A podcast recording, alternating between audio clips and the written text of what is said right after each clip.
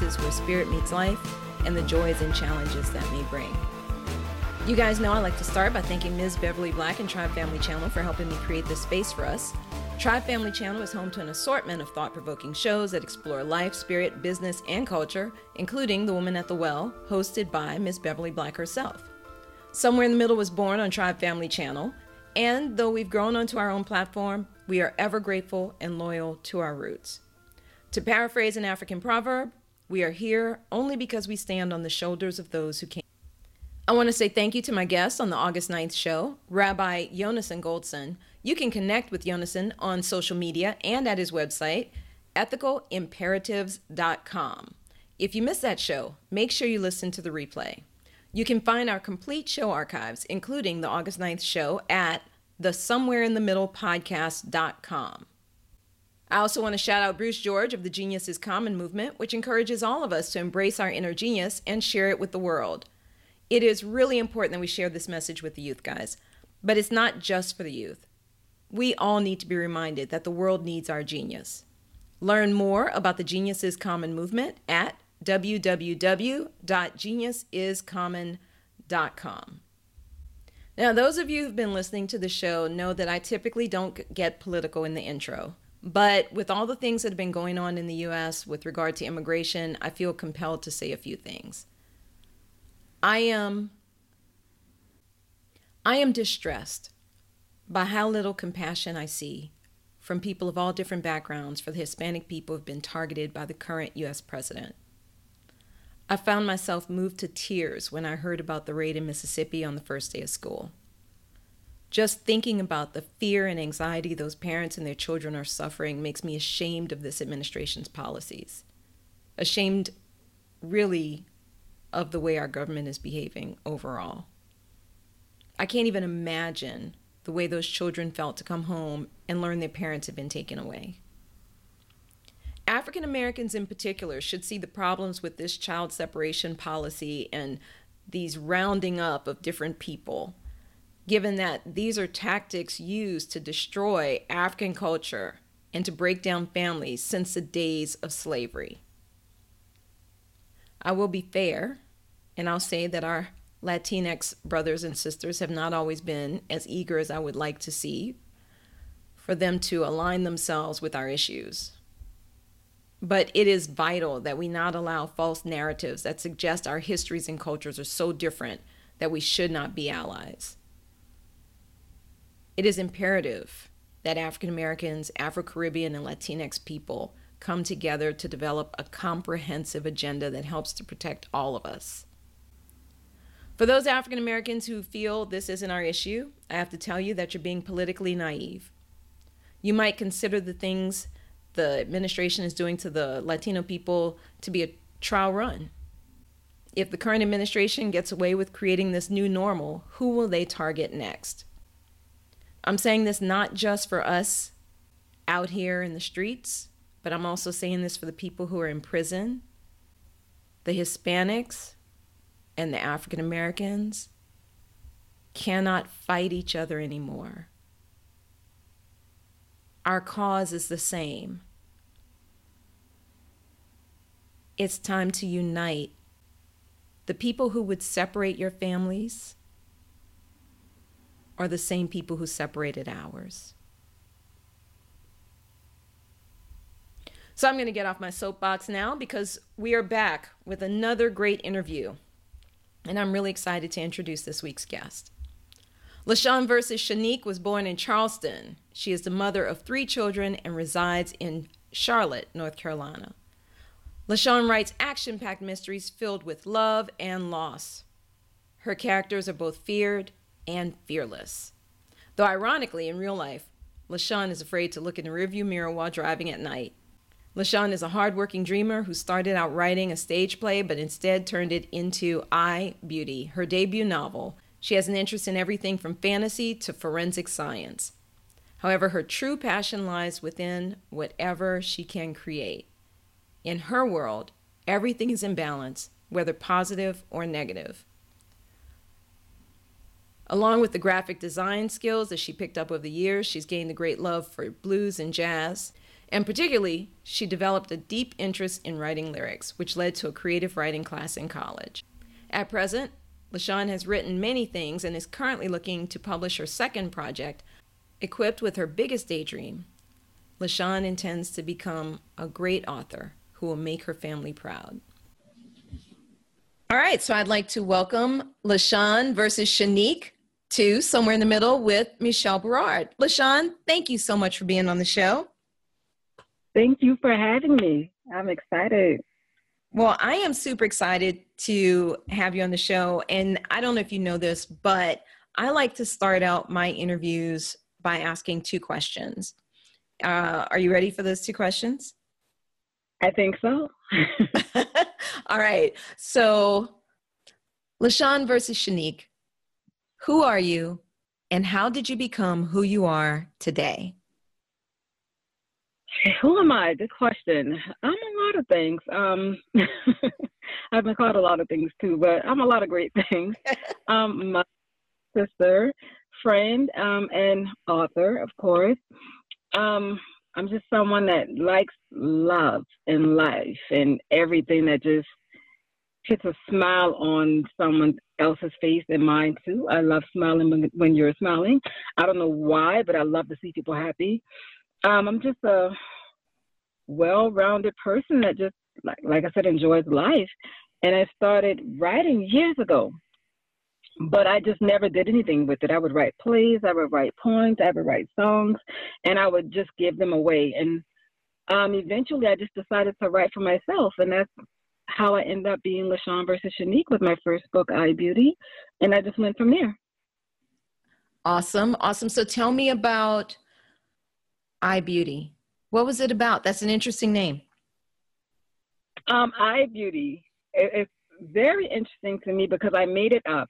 Um, I, like I said, I've been writing for years, but in 2017, my dad became ill, and he actually passed away on Christmas mm-hmm. of that year instead of me wanting to cry because I wouldn't I wouldn't cry, I wouldn't let anyone see me cry. I went to the funeral, didn't cry, but it was just all of this bottled up emotion inside of me. So I just started writing, and some of my characters are very angry because that's a part of the personality that I would display um, in my writing versus out in the real world. Because of course, if you read the book, they're very violent. So it mm-hmm. was a way for me to express myself. Um, everything's fictional. Um, mm-hmm. I get a lot of questions like, "Who are these people?" They're all fictional. They're just parts of my personality. Mm-hmm. and when I would go through something, I would just write and write how I felt, and I just turned it into a book, into characters. But it's all about a woman who lost someone, which is her husband, who wasn't her dad, of course, but her husband. And it's almost a fantasy because um, in in the end of the book, it turns out the way she would have wanted it, versus him being just out of her life completely. So it, it was my reality that I ended with a fantasy that I would have loved to happen. Oh, wow. Okay. So you mentioned something uh, that's kind of interesting that the characters were different parts of your personality. How did that play out? I mean, was it where you were working out that anger uh, or sadness? What was going on there, and what were you putting into the characters because of that? Um, yes, beauty is basically who I was. Um, she lost her husband and went through all of these emotions. Um, she wanted to be by herself, but then she wanted to be um, hurtful to others. She wanted to be angry. Then she wanted to laugh but couldn't. And all of those emotions that I went through. Then we have other characters in the book, like Trace, who is a fan favorite. Um, when he got upset, he would actually physically do things to harm people, which are all bad people. Everyone that he killed did, did, did deserve to die. but okay. um, that was like my most angry person at my most angry stage. And then we have um, the kids that were just lighthearted. And they were just like reminding me of my kids and how they comforted me when I was going through things. So every character was placed as I was going through things emotionally. And that's how I related to each of them. So you mentioned um, your kids. So essentially, you wrote your kid yourself and your kids into the book. How did your kids uh, feel about that? My son, who is 18, um, the son in the book is only like four or five, but my son, who is 18, I didn't even know he read the book. And so one day he came downstairs. He was like, "Do you know these people?" And I was like, "Something like that." But the book is fiction, son. None of this really happened. Um, but he was. This is a crazy book. I like, and I I didn't know the child read. I'm gonna be honest with you. it was just so amazing when he came downstairs, and then my nephew, he was like, "Can I get like the part two? And I I have yet to tell them how I actually came up with the book. It's just something that me and a, you know a few close people know, but uh-huh. I don't want to tell them. I wrote it because I was sad and I was going through something because they always see me as a strong person. They just know that I made these people up and these people are either really crazy or really sweet or um, they, they just love them. But my kids literally don't know that it's my emotions being played out, not real life, but just the emotional state mm-hmm. of my life. Well, you know, and that's interesting because, you know, writing can be so therapeutic. And it sounds like that's one of the things that you found about writing. And do you do you still do that? Do you still write your emotions out of you? And and how does that play out? Do you journal? What do you do? I do. I actually use my phone, and I can say journal. Um, I love to actually write things down, physically write things down. Mm-hmm. I'm so old school that way, mm-hmm. and I do, and it actually makes me a lot calmer. Um, and it's noticeable to people because I, I have a lot of people, a lot of friends that will say like, "You're pretty calm, pretty calm," or um, "Is everything okay?" Because you don't seem like you know you really care about anything, like nothing bothers. And it they don't know like when it does, I immediately take to my either my phone or my notebook if I can't get to an actual notebook, and type it in my notes or I write it down. And for whatever reason, once I get it out of me, I feel so much better about everything. It doesn't bother me as much as it used to when I would just bottle everything up inside. So it's like just the process of getting all those extra thoughts out kind of clears the energy so that you can move forward in a different way. Absolutely. That's exactly what it is. So if you were to give some advice to someone who wants to write, what would you, what advice would you give them? I would tell them to write for them. That's the first thing. Um, a lot of people write to try to appease everyone else. Write for you and genuinely let it be for you. Write your thoughts and add the entertainment factor on for your audience. So it's all you with a little spice um, to mm-hmm. it just to grab their attention.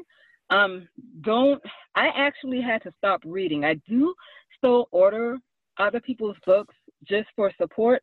I stopped reading because I didn't want to take in anyone else's information, their stories.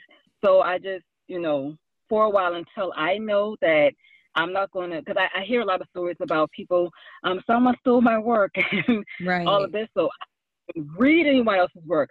I will purchase it and give it to a friend to make sure that I support everyone, but um, just you have to be in, in your own lane, just in your own mindset, right for yourself. And if it has to be something that you love to do, it really does, or it just won't come out right. And it has to be something that you're passionate about because it takes time. Like between work and the kids and writing, I don't have a lot of time for anything else. So you're saying that you spend most of your time with those three things taking care of your kids writing and work yes And what's the most challenging part of those three things? Needing to get out with other adults. I mm. work from home, so okay. I'm at home all the time. Mm-hmm. And on my breaks, I'm writing. Um, and when I'm not writing, I have two daughters. I have a 20 year old and a 12 year old. They're always with me. Like, no, I will literally get up and go to the kitchen, and they're behind me, walking to the kitchen, talking. So, and I'll be typing, and they'll be like, "Hey, mom, are, are you writing? What's going on? I have a question." And it's not a real question. It's like, "Did you see the end of that show?" So it's hard to focus. So I have the most difficult thing is just focusing and being persistent and consistent. You just want to make sure you stick to it um, because it's hard and it's easy to get. I try not to get distracted. Um, and then sometimes I get cabin fever. So that's a, a, another thing. I used to go out and hang out. Now I don't do that. So now when I do get out, it's like I'm running out the door screaming like a little kid for reason. so that'll be the hard thing, just that discipline to stay in the house and make sure you get this book done because you have fans sending you messages, yeah. um, or emailing you or leaving reviews that are really good, but the reviews saying don't make us wait another year for the next book. So um, I get so I get like threats from fans, and I'm like, you guys know this isn't even real, right? so, um, so yeah, just the hardest thing is just disciplining yourself to focus on what you need to focus on. Wow. Okay, so you said that you have always been writing though. And mm-hmm. but you didn't decide to do anything with your writing until iBeauty. What about all your old work? What happened to that? I have them in my laptop. I have them um, printed out. I looked in the garage the other day. I wrote a play. It's just sitting there. I had a girlfriend that kept telling me because she's a really good singer. She was like, "Can we just do the play?" Um, I just keep it. I have notebook pad. If you go through my house, you'll find sheets of notebook paper with writing on them. So I don't know what I'm going to do with it yet. I know eventually I have to do some things with it.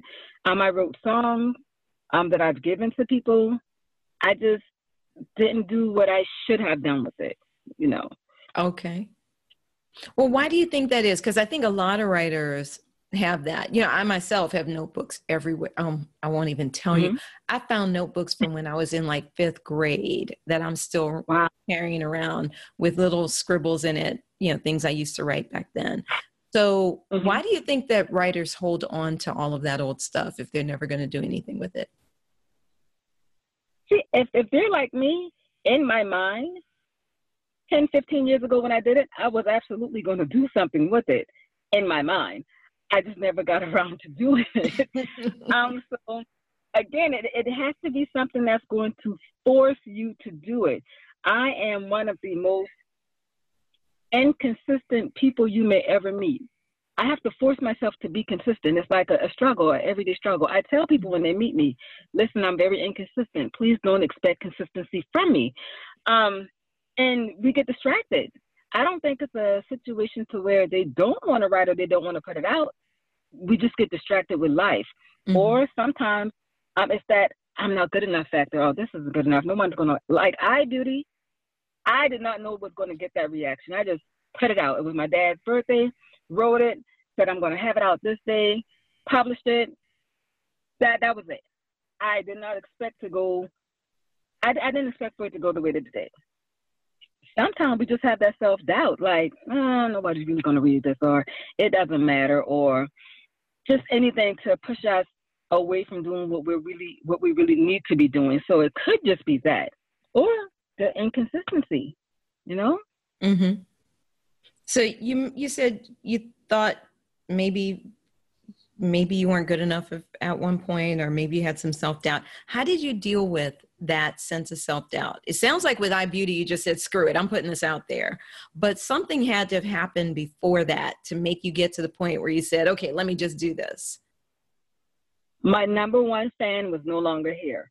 My dad was my number one fan. So I had nobody to disappoint at this point. Like, who's here to disappoint? So I'm, I, I'm going to put it out. If they like it, if they like it. If they don't, you know, the the one person that could say that I don't like it and it would matter to me was gone. So mm-hmm. and I didn't realize that until he was gone. So I mean, it just it, it became like okay, here we go. So I just tried started trying different things. So that's what just made me just say, you know, there it is, guys. I beauty, read it. Let me know what you think. And how did people react to the book at first? I mean, what, who did you give it? Did you, uh, how did you go through the publishing process? And how did you market your book?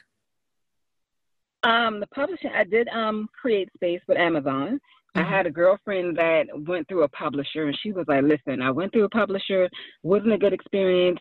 Um, she was like, "You're not, you know, obsessed, and you're not, you know, going crazy about it. Why don't you try self-publishing?" She said, "If you do it, it's going to be a lot of marketing on your end, but um, people love you, so they pay attention to things that you say. She's like, you can go on Facebook and say the simplest thing, and all of these people just like you, or you go on Instagram, you have people just liking you. So she was like, do CreateSpace first, see if that works for you.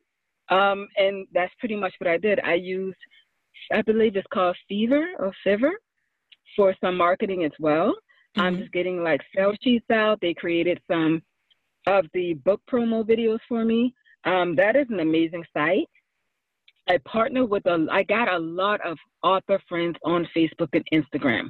Mm-hmm. Um, people tend to say that we don't work together. I had an amazing last year just learning from different authors that I've never seen in my life. Um, there's a lot of amazing people out there that are willing to help you, that are willing to just give you advice, information, give you pointers.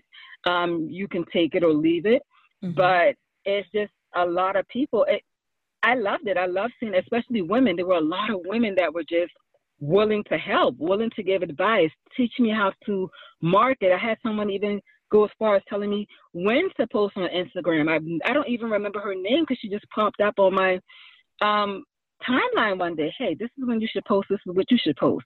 And I just started gaining followers and everything from what they were saying. Wow. So yeah, the marketing was what I was afraid of. Mm-hmm. But I had a lot of help with that. So I'm. I mean, eventually, I guess I'll get a publisher. But so far, so good with just the self-publishing. Well, and you know, there's the argument, and I I tell people this all the time, you know, because you know I do the editing and everything, and they ask me, well, should I try and get a publisher? Should I self-publish? I said these days, from everything that I hear from authors, even if you have a publisher, you still have to market your book anyway. Mm-hmm. So unless you're, you know, what's the guy? Uh, um, I can't think of his name right now, the one who's always on TV talking about his books.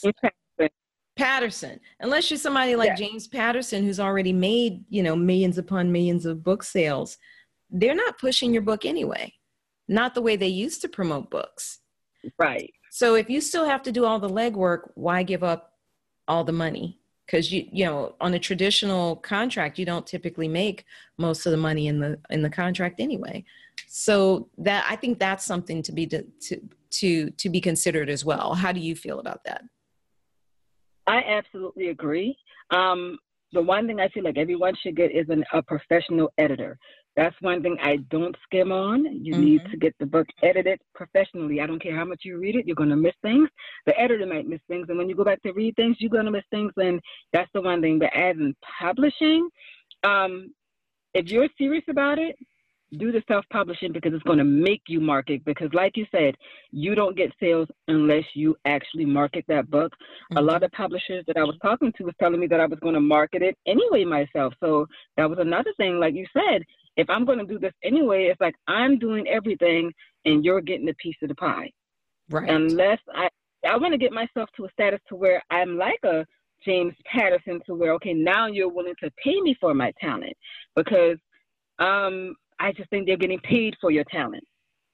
If that makes sense. Oh yeah. I don't want anyone else paid for my talent.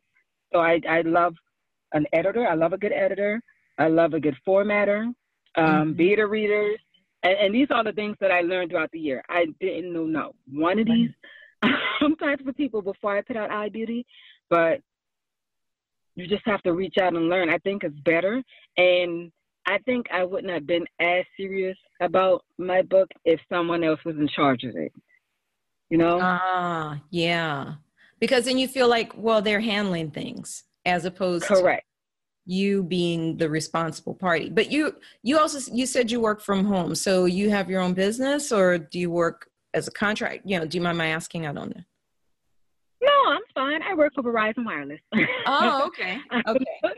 Yes, they um started a pilot to where we can work at home, which is it was amazing for me because um my older two kids are 18 and 20, so they're fine. But I still have a 12 year old, Right. and I missed so many, you know, different events with my older two because I was always working. right. And now that they're old enough to be out of the house, my oldest daughter's in college.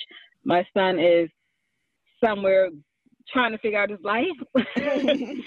but um, what 18 year old boys do, I'm always like, what are you going to do with your life, son? He's like, live it. But he doesn't get me in trouble, so I'll say that. But I wanted to be home with my daughter. Like, Mhm. I want her to see me. So when they gave the opportunity to work from home, I, I took I took them up on it, and I love it. I actually love what I do. That's So, wonderful. It- It's a job. Yeah, it's a real job. That's I wonderful. like well, the and the reason I asked though, the reason I asked is because you know you seem to have an entrepreneurial approach to things, and you kind of have to have an entrepreneurial approach to writing a book. A lot of authors, I think, don't realize that they're starting a business and that they have to become marketers. And you seem to pick to pick up on that very quickly. Yeah, I had a T-shirt business business before, and I remember how I marketed that, and that uh-huh. was a lot of work. But that Yeah. taught me that I'm my own brand. Like they don't know you. You have to brand yourself just like a company. LaShawn versus Shanique is a brand. Um, so the marketing has to go into that brand. You know, you you have to just put everything into it. So I did have um some sort of, you know, outlook on what you were supposed to do to run a business. I didn't know it was going to be this hard because I've never put anything, in, any amount of energy into what I'm putting into this book besides the kids. So I just know you have to go hard. You have to let everybody know um, because I'm not a people person. You would think I am, but I'm not. You have to let people know that you you sell a book. You you like you know you like me, yeah, but then you would love this book that I have. Like it's a brand because they're buying you, not the actual book. So, Right. Well, and I always tell authors too, because some authors say, well, I just want to do an ebook. I said, well, what if you want to do live events? You want to have a physical book. People like getting a physical book from you, you know? They do. They even like still getting um a signed copy, which was shocking. Mhm. Yep. The first time someone was like, "I want my copy signed." I'm like, "From who?" it's gonna throw you off. Like, what do you mean you want to sign? Like with my name? They're like, "Yeah." And then I started getting that a lot. So I have people that only want signed copies. Yeah. Now I have people like, "Well, I got my copy. When are you coming to sign it?" So um, you're right. They, there's a lot of people. I am. Uh, I get Kindle books, like I said, just to make sure I support. I like the physical book too, so I definitely understand where they're coming from. Well, you know what made me stop getting so many physical books was I was traveling so much. And they, they get heavy in suitcases. So put everything on the phone or on the iPad. It's much easier to have, you know, like that. But I'm that's when you when you meet an author, when you're physically in front of them, you're talking with them, you do want that memento. And I think it's really good for people to have those. And I encourage people doing live events. I encourage authors to sign up for festivals and book fairs and things like that. Um, have you found that those are good events for you to do? I did. Um, I had my first networking event back in January. Um, a girlfriend threw it. Uh, she just started doing networking events, and she made me a speaker. Uh, well, she asked if I wanted to be a speaker. I agreed. Um, I was nervous, and I told her, I'm like, I'm not sure if this is something that I, I can do if I want to do. And she was like, You got it. Don't worry about it. I did it, and I loved it. I love networking. I actually love standing in front of people and talking and getting to know them, and then they see you. And then there were so many people that didn't know about the book, so now you have um, them telling people about the book. And it was it was amazing. So that's what really kicked off me wanting to do live events Mm-hmm. because that helped out. And then I would have people um, sending me Facebook requests. Hey, so I heard that you were at a networking event. Um, heard you were great. I want to get your book. I want to support. I want to partner with you. So the live events are amazing. That one event was better than me marketing you know, for a whole month on the internet. Well, I think that's amazing because I find that live events are absolutely the best thing that you can do to promote yourself and your book and also connect with the audience. You know what I mean? Really connect with people because they get to talk with you you know and and get a sense of who you are as a person. Did you find that people connected with you more in those live events? They did because the majority of the people that knew of me knew of me from social media. So they knew that i was the blunt person from social media the funny person the person that you know posted whatever. But when they met me it was like i was the, i was the same person but 2.0 and great personality and love to have fun and smile. There were lots of people that were just afraid of my presence because they were like, well, we don't want her to say anything because, you know, she might just, she doesn't care what she says. But then when they met me, they loved me. So it's, it's that text concept that I always say. You will never know exactly what a person mean or feels mm-hmm. when they text you. You can't see them. You don't know their expressions. You, you can't read their faces. So that taught me a valuable lesson. They actually need to see you to see who you actually are because you could be anybody on social media. Right. So exactly. the live, the, the live events are the best. Like they're, they're the best.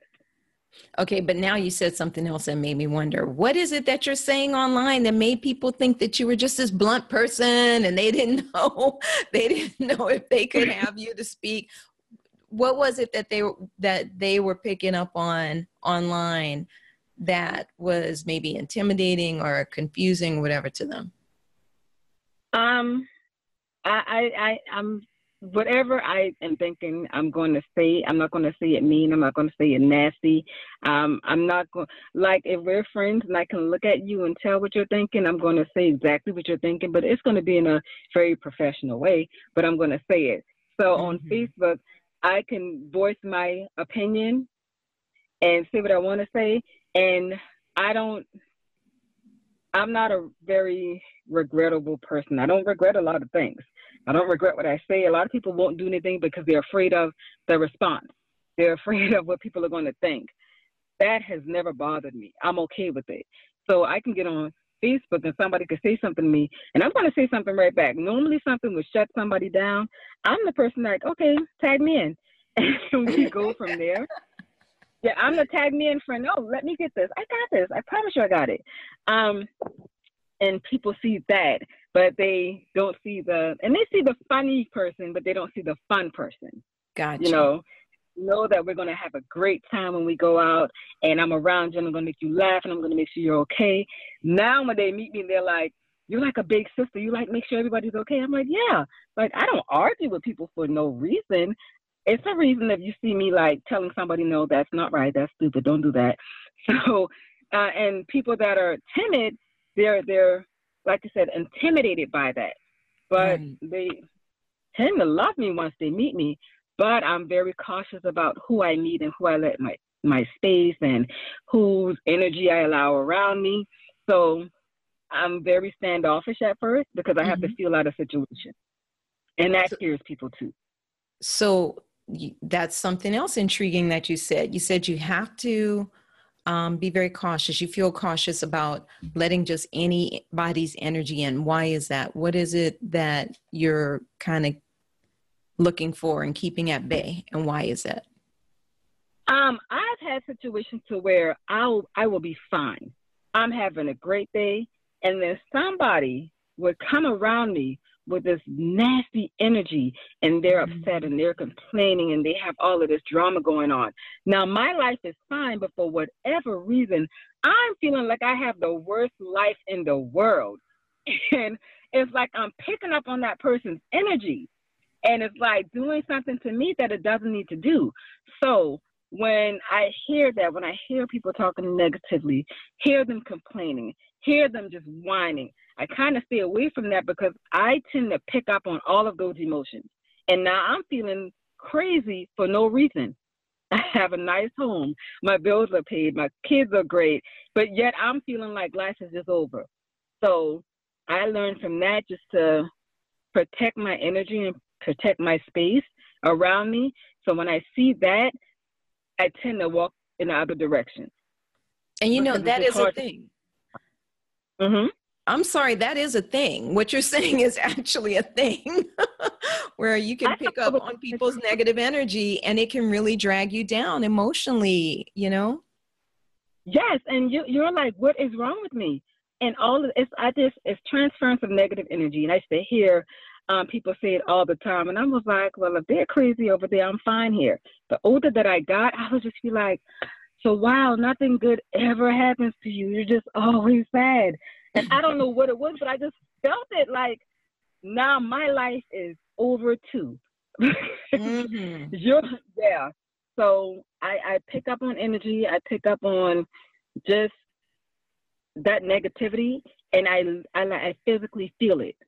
I don't know how, but I just do. So I just tend to, you know, protect my space. That's beautiful. I think it's beautiful that you recognize that. And I think it's beautiful that you, you know, are protective of yourself in that way. That's really important because a lot of, I think this is a theory that I have. I mean, obviously I can't prove it, but I think that a lot of people who are drawn to things like writing are actually very empathetic people. Mm-hmm. And it's that empathy that is making you pick up on other people's negative energy and draw that in unintentionally. I truly believe that. I really do. And I think that's how we're able to get it out too. So the negative energy that we do pick up, we get it out with the pen. Mm-hmm. mm-hmm. So well, there you I, go. I, I, there you go. No, I think that's awesome. Yeah, getting that out with the pen. That's that's exactly what needs to happen. Yeah, you know I have another question for you, right? Okay, I think I'm ready. what is the significance of LaShawn versus Shanique? Uh, exactly what it is. You might get LaShawn, you might get Shanique. And sometimes the two battle with each other. I have actually had conversations with myself saying, okay, if you do that, you're going to jail. And I'm like, well, I don't. So,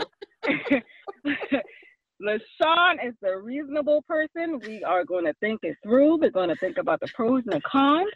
Shanique does not care. We are going to do it. You're once Shanique comes out, it's over. It's like because La, Shanique watched LaShawn do everything right, and that didn't work. So, so Shanique, like, I'm about to catch a charge. yes, like, you just better have this bill money ready, LaShawn, because we're gonna, we gonna so I battle with myself a lot. Um, it was a time that there was no LaShawn versus Shanique. It was just all Shanique, and whatever it, and whatever it was, it was. Now LaShawn is more like, okay, mm, we really don't want to do that. Like I, I talk to myself. People want to admit it, but sometimes you have to talk yourself out of the crazy. Mm-hmm. Like, okay, mm-hmm. why are you even mad today? Why do you have the attitude? You need to calm down. Um, sometimes I find myself arguing in the middle of the argument. I'm like, would you just shut up? like, I'm tired of hearing your voice. so, I mean, well, you know, that's just it. I call it talking myself out of the tree. yeah, the crazy tree. That's what I said. I said, I don't want to date anybody that's going to come up in the crazy tree with me. I need somebody to get me down out of the crazy tree. Now, if you out there with me, that's going to be a problem. I always say that. I, my friends, I need real friends that's going to say, girl, don't do that. I don't need anybody that's going to be a yes man because we're going to jail. because in my head, I'm right. In my head, I'm right. And if I don't have any of my girlfriends to say, you're not right, oh, we're doing it. I don't need it. I don't need someone to second the foolery. Oh, so you agree too? Okay, so come on, come on, let's go. that's fabulous. Right. that's yeah, so fabulous. That's where Sean versus Shanique comes in, and I have friends that'll be like, um, they'll call me like, okay, who am I talking to today? So they made a joke out of it, and then it became my name. Like, okay, so who who are we talking to today? I'm like, I'm LaShawn. What's up? That's beautiful friends would be like, "No, I need Shanique. I don't need LaShawn right now. I need I need Shanique on the line." I'm like, "Okay, you got her. What's going on?" So that's how the name was a just like a joke at first, but mm-hmm. that's up now. That's fabulous. I think it's absolutely fabulous. I think it's wonderful because we all have those two sides to us the mm-hmm. logical side and the, oh, I'm going to say wild side, for lack of a better yeah. term. Yeah. That's beautiful. Well, LaShawn, tell me, um, what do you have going on? What projects do you have going on right now?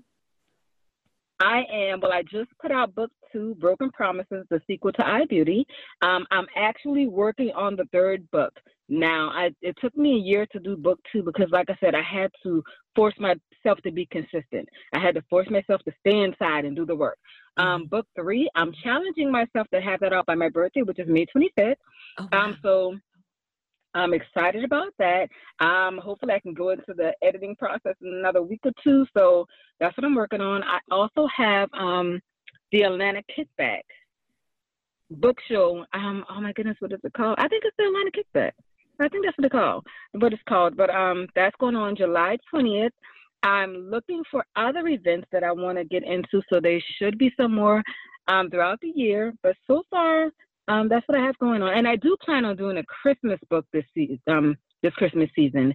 Um, I think it's going to be, yeah, more of a Geechee Gullah because I'm from Charleston, South Carolina.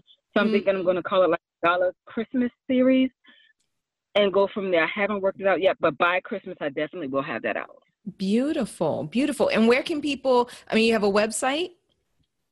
Yes, LaShawn versus Shanique.com. Awesome. Um, you can go there. Yep, keep up with the different events that I have going on, um, the live networking events, um, the books. I every book it has a link to the Amazon accounts that I have, so you'll be able to go straight to Amazon and make the purchases. Um, I do mock-ups for different authors.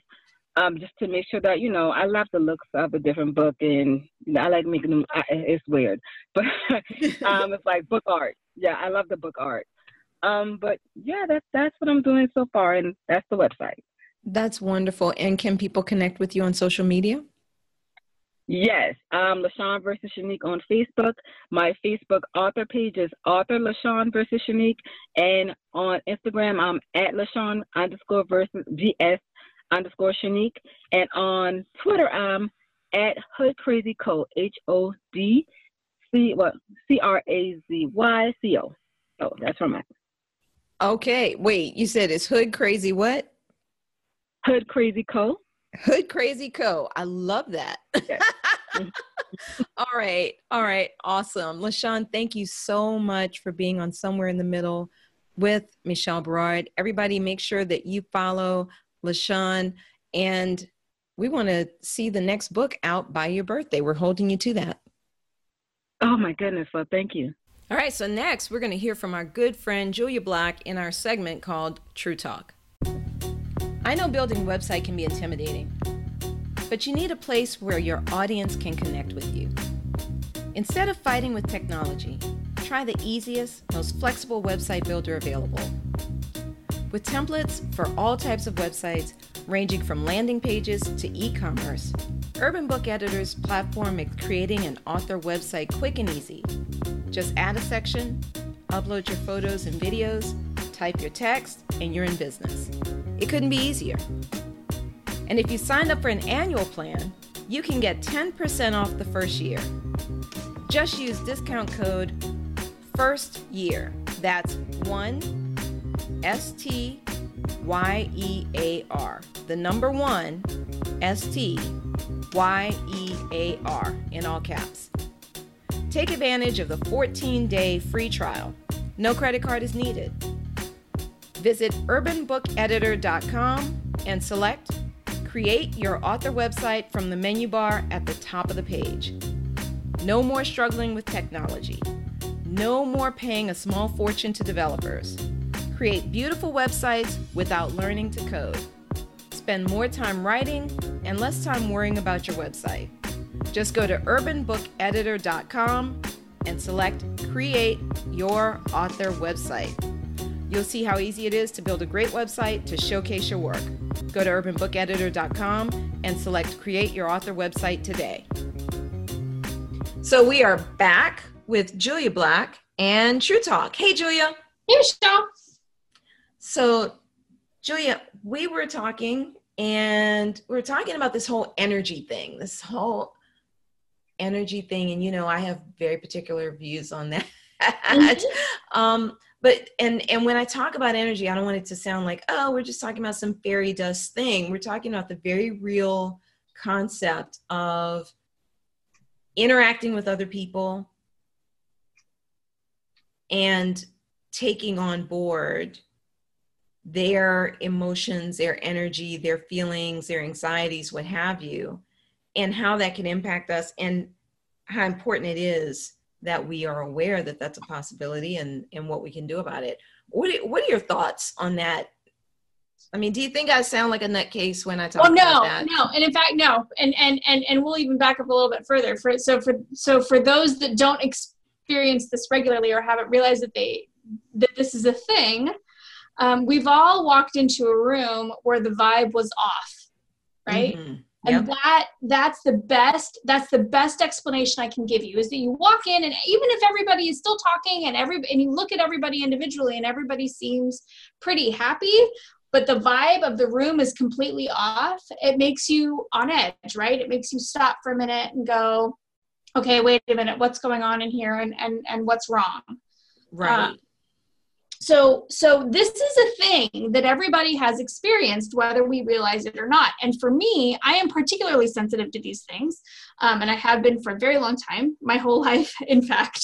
Um, i've been very sensitive to other people's energy. So i've had to do a lot more in my life to manage that um, because I actually didn't, even though I was feeling everything, I actually didn't realize I was taking it on until I was in my 20s. And so or that pe- or that it was even possible to take it on that it was possible for for my psyche and my the way that I was viewing the world and how I was feeling was directly related to the feelings of people around me.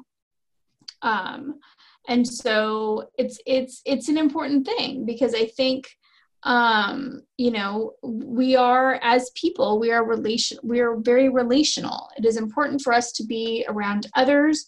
It is important for us to interact with others. Um and so um as a res- there's a direct result of us then there's a possibility that we can take on kind of negativity or anger or depression or anxiety or something else from the people around us. Or happiness or, or joy happiness. or excitement. Oh, yeah no all of the good stuff too. And in fact yeah. we all you're, you're totally right because we all have these friends right? We all have these friends that we love being around because they're just happy all the time. Um i have a couple friends like that the, the one that I love the most is in Denmark, and it makes me sad sometimes because it's like, oh, I just want to be with Casey. She's just um, because, yeah, because you can't help but smile, but when when you're around her, um, but yeah, you're right. It it is it is not just the negative stuff; it is the positive stuff too.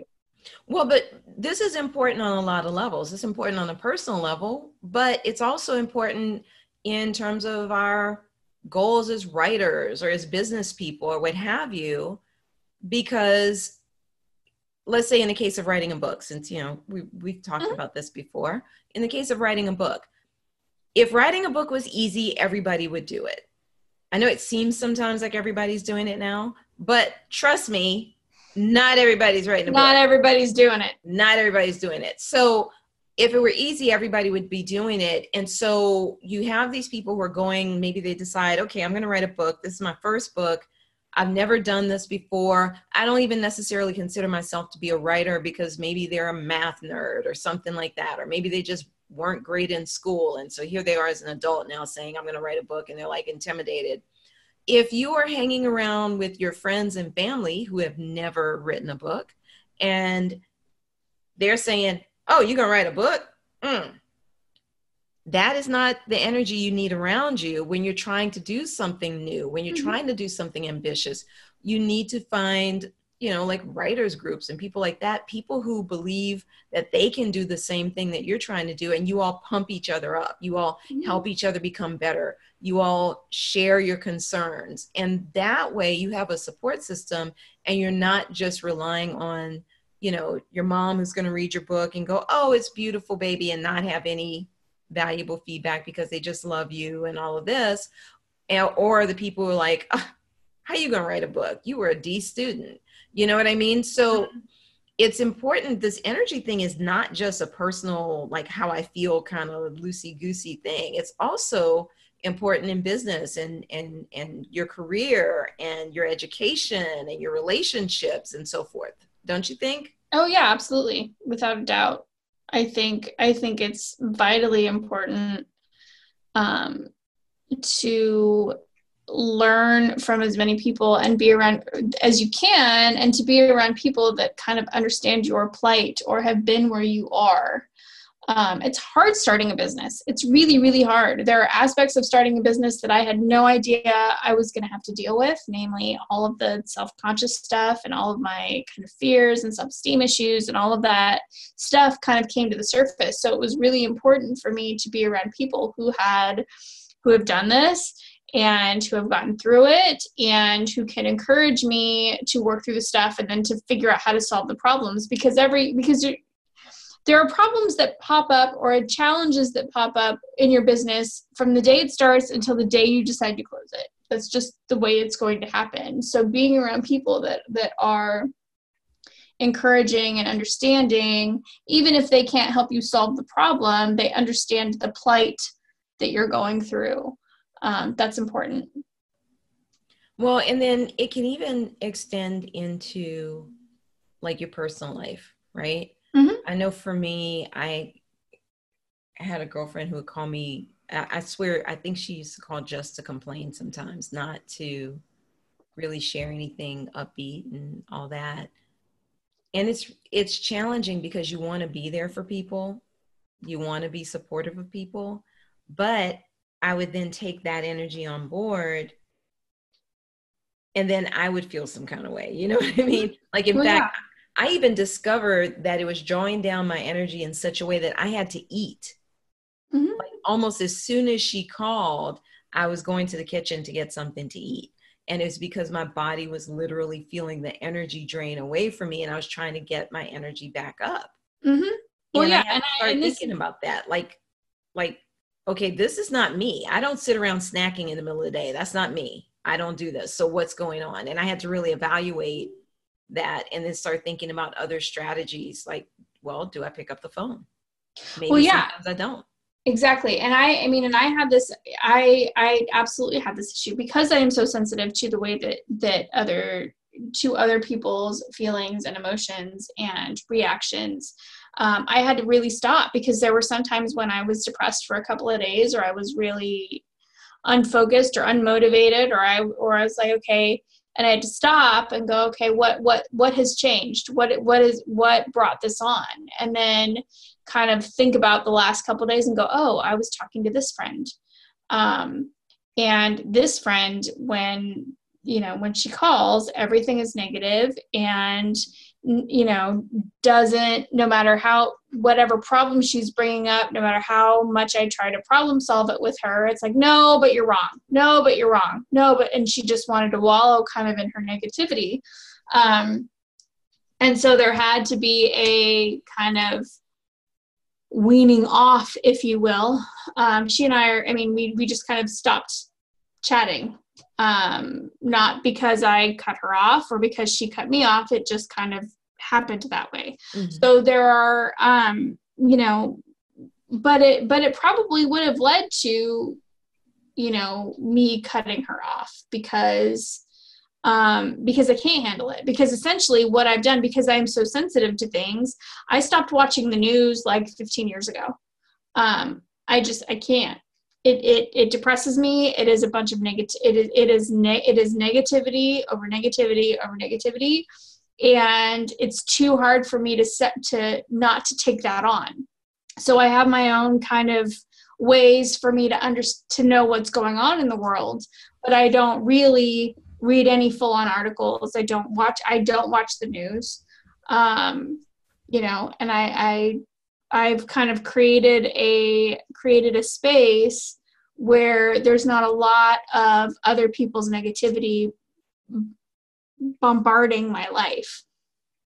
Well, you know, and that's really important what you said about the news because, well, and you and I have talked about this. I stopped watching the news years ago as well. only jumped back on for a while during uh, the Hurricane Katrina situation, then jumped back off. And the reason I did that was because I found that I took on a lot of emotions based on what was going on there. Mm-hmm. And I feel strongly, and this is why I wanted to start this podcast in a way, is I feel very strongly that we are in a negative feedback loop in the United States right now where people are not talking to each other, they're talking at each other, and where everybody's focused on their particular news perspective and and you know their little views, yeah, yeah their little perspective their silos and everybody's it's like it's like talking into the wind and there's no communication there's no understanding that's taking place. Instead, it's just more and more stress and strife and confusion. Mm-hmm. And it's becoming a negative feedback loop, right? So you watch the news in the morning, you go to work, you're in traffic, you're angry, you're frustrated, you're stressed out. You then you have a terrible day at work and then you come home and you watch more of that news that's stressing you out. you know what I mean? So yeah. it doesn't even mean that you have to be interacting with people you know. You could just be in traffic and picking up the anger and frustration of everybody being yeah. in traffic and everybody's angry and frustrated. And we have to be so careful about that because I think it just creates this environment where there's so little positive, constructive conversation taking place mm-hmm. that no one trusts anyone, no one understands one another.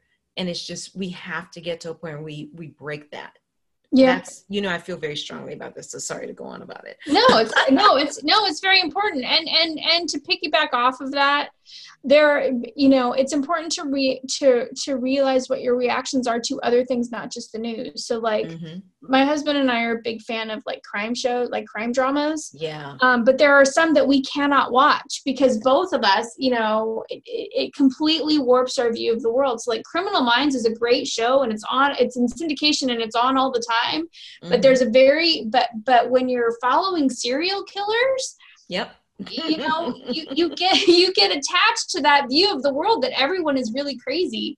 And don't get me wrong i don't trust a whole lot of people but but i also don't look at strangers like serial killers. Um, but there's yeah. so much negativity and there's so much there's such a warped view of the world that comes from shows like that that you kind of have to stop. So we're very very careful. So so anytime we want to watch a new show um you know and some of them i'm more sensitive to things than other than than mm-hmm. than my husband is. So there are some that he can watch and i'll sit down and i'll watch you know because with netflix and amazon prime we right. can see things from all over the world. So there's like some of them where he'll sh- where where he'll be sitting down watching one and i'll sit down and go yeah no this is a bit too dark for me. And i just kind of pick up and leave and go into another room and read a book for a bit.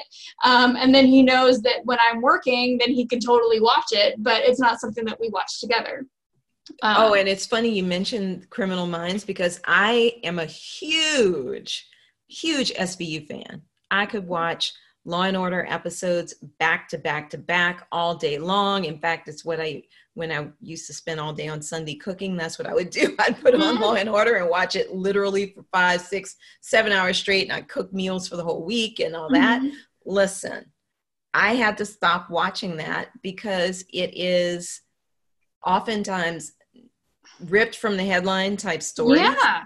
And it's distressing. And when I realized that it was distressing, I said, you know what? We're not doing this. We're going to yeah. really focus our energy on being more uh, upbeat or at least neutral, not yes. constantly swinging from one emotion to another because that's not the way that I think that I should be living my life. And I think we don't realize sometimes how much we take on those things, like whether it's reality yeah. TV or what have you. I yeah. personally like things with slightly ridiculous premises, and I find that if it's if it's something like that, I can watch it. right. Well, and you know, and there are things like that too. So, so we haven't stopped watching crime shows altogether. There's a British one called Shetland, which is set on the island of on the on the island of Shetland, which is between Norway and Scotland. Um, but it's it's a it's a British isle. Um, and we love watching it just so that we could see the scenery. Like and it's not right. super dark. It's not super dark. Like there's some there are some things that are like like this season they'll generally follow one it's generally one crime for the whole season. Um, so it works a little bit differently, but and the one this particular season is is a little bit darker than I typically go with, but there's so much beautiful scenery that it stops you for a minute. It's like, oh, that's so pretty, right? Um, and it, and it's able to it's able to pull it's able to pull me out enough that I can still watch it. Um, some of these other some of these other shows, it's like, no, I just I just can't. Yeah, and you have to be careful of that. You have to be careful what you feed your brain. Absolutely. You really do. I mean, if you don't think that your brain is is is using all this information that you're taking on, whether from the music, from the television shows, from the video games, from the people around you, from the news. I, I promise you it is. And that's not me uh, bad before anybody says anything. I'm not bad mouthing video games or anything else. I'm I love games. I love games. I was I was an arcade chick back in the day. I, I like video games. Uh, don't take a lot of time to play them so much anymore, but I like that kind of stuff. I'm just saying you have to be you have to balance what you're feeding your brain exactly and and you have to balance that energy and really i think you know this leads us to to really what are the three main things that we think folks should keep in mind about dealing with all this energy especially today especially now mm-hmm. while we have so much um, discord in our country yeah. and i think the first thing is really being aware yeah of the energy that you're around, taking it on board, just realizing, mm-hmm. you know, there is all this energy out there, and I need to be aware of what I'm allowing into my space, into my mm-hmm. brain, into my heart. Yeah. Yes, absolutely. And before then, I mean, really, um, I would say a step before that for people that have where this is a completely new concept. Um, and I don't, for most people, it's not going to be because I think even different um, different kind of spiritual faiths have covered this in some way? But even if you have never considered this then stop and think about how you know just kind of test it out. Use your intuition test it out think about you know walk into different places and and stop for a minute and think about whether what the energy feels like there or what the energy feels like when you're talking to a friend. Like do an experiment and figure it out. You'll you'll find that it's there if you're if you're aware enough it's there. Um, but then assuming you already know that that's true, then yes, absolutely. Be aware of the energy around you. Be careful what you take on board, um, and realize that it is possible for you to take it on board. Um, and then um, I would say this, the second or third thing is realizing that energy may affect your reactions to other things. Um, you know, yeah, that's a big one. Being around watching a lot of negative news or watching a lot of negative television is going to inherently make you look at the view, make you look at the world in a more negative manner. And so then you have to stop and realize how it's affecting what your reactions are. And then just do, again do more experience experiments cut out some kind of more some of the more darker tv shows cut out the news and see how it makes you feel um, and then you know better figure that out. And that might mean that you have to love people from a distance sometimes. Yeah. Right? Yeah let's yeah. maybe maybe that good friend that you have who calls you up and complains about stuff isn't the best person for you to talk to when you're in the middle of trying to write your book or you're in the middle of starting a new project or something like that where you're trying to to really focus your energy in a positive and upbeat way. You know mm-hmm. you're going back to school or whatever. We need to maybe sometimes love people from a distance for a while. Mm-hmm. yeah or or even if it's just um you know um stopping for a minute you know telling your friend texting your friend and saying um, i've got a lot going on right now. I don't have time to talk um, you know, I'll call you in a couple of weeks, and then spending some time working through your stuff and gearing up enough energy to deal with the negativity when you do talk to those people. Yeah. Um, and then lastly, probably, you know, I think this is the most valuable one for me at least, and I hope it's valuable to other people, is to spend some time quieting your mind so that you can kind of tease out those emotions like well is this really what i'm feeling like really tune into your body really tune into your your energy your spirit and is this really what i'm feeling or is this something else because sometimes we may think that we're feeling sad, but nothing has happened to trigger sadness. So where is it coming from? Right? right? Where, you know, what has changed in the last few days? Let's say if you've discovered you've been feeling sad, what, when did it start? Who were you around? What were you doing? And is this genuinely what you feel, or are you picking up some other energy that's tapping into feelings that you may have or that you've maybe experienced in the past or something like that? So just really and then and uh again just yeah, i know that a lot of people say oh that quieting the mind thing that meditation thing that's a prayer is meditation too guys mm-hmm. taking Just, a walk yeah taking a walk on the beach is meditation is, exactly. is a form of quieting the mind walking you know walking through a park and and and listening to the leaves rustle that's a form of quieting the mind it's essentially it's not necessarily it can be but it's not necessarily the traditional let's i'm going to sit down and meditate and and empty all thoughts from my mind. It is simply being present with where you are and and and focusing your mind so that it doesn't spiral and so that it's not so quick to jump from from topic to topic to topic. Exactly. And what it'll do too is not just help you figure out what you're feeling but if you're in a situation with someone where maybe you've been assuming that they were behaving in a certain way or doing something for certain reasons, you may then be able to see and feel that that's not really what they're doing. And it, it can help calm the situation. You'd be surprised how much something like that can calm a situation, particularly if people are agitated. Mm-hmm. So, yeah.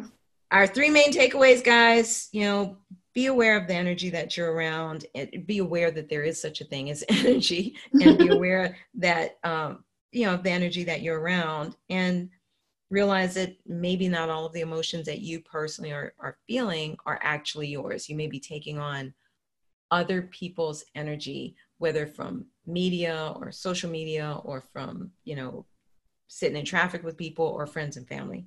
And then quiet your mind whether it's through meditation through prayer through taking walks through exercise i find that exercise is a really mm-hmm. good one so that way you can really isolate what you're feeling and tease that out so that you can then disperse the energy that really doesn't belong to you. Just get rid of that, release it.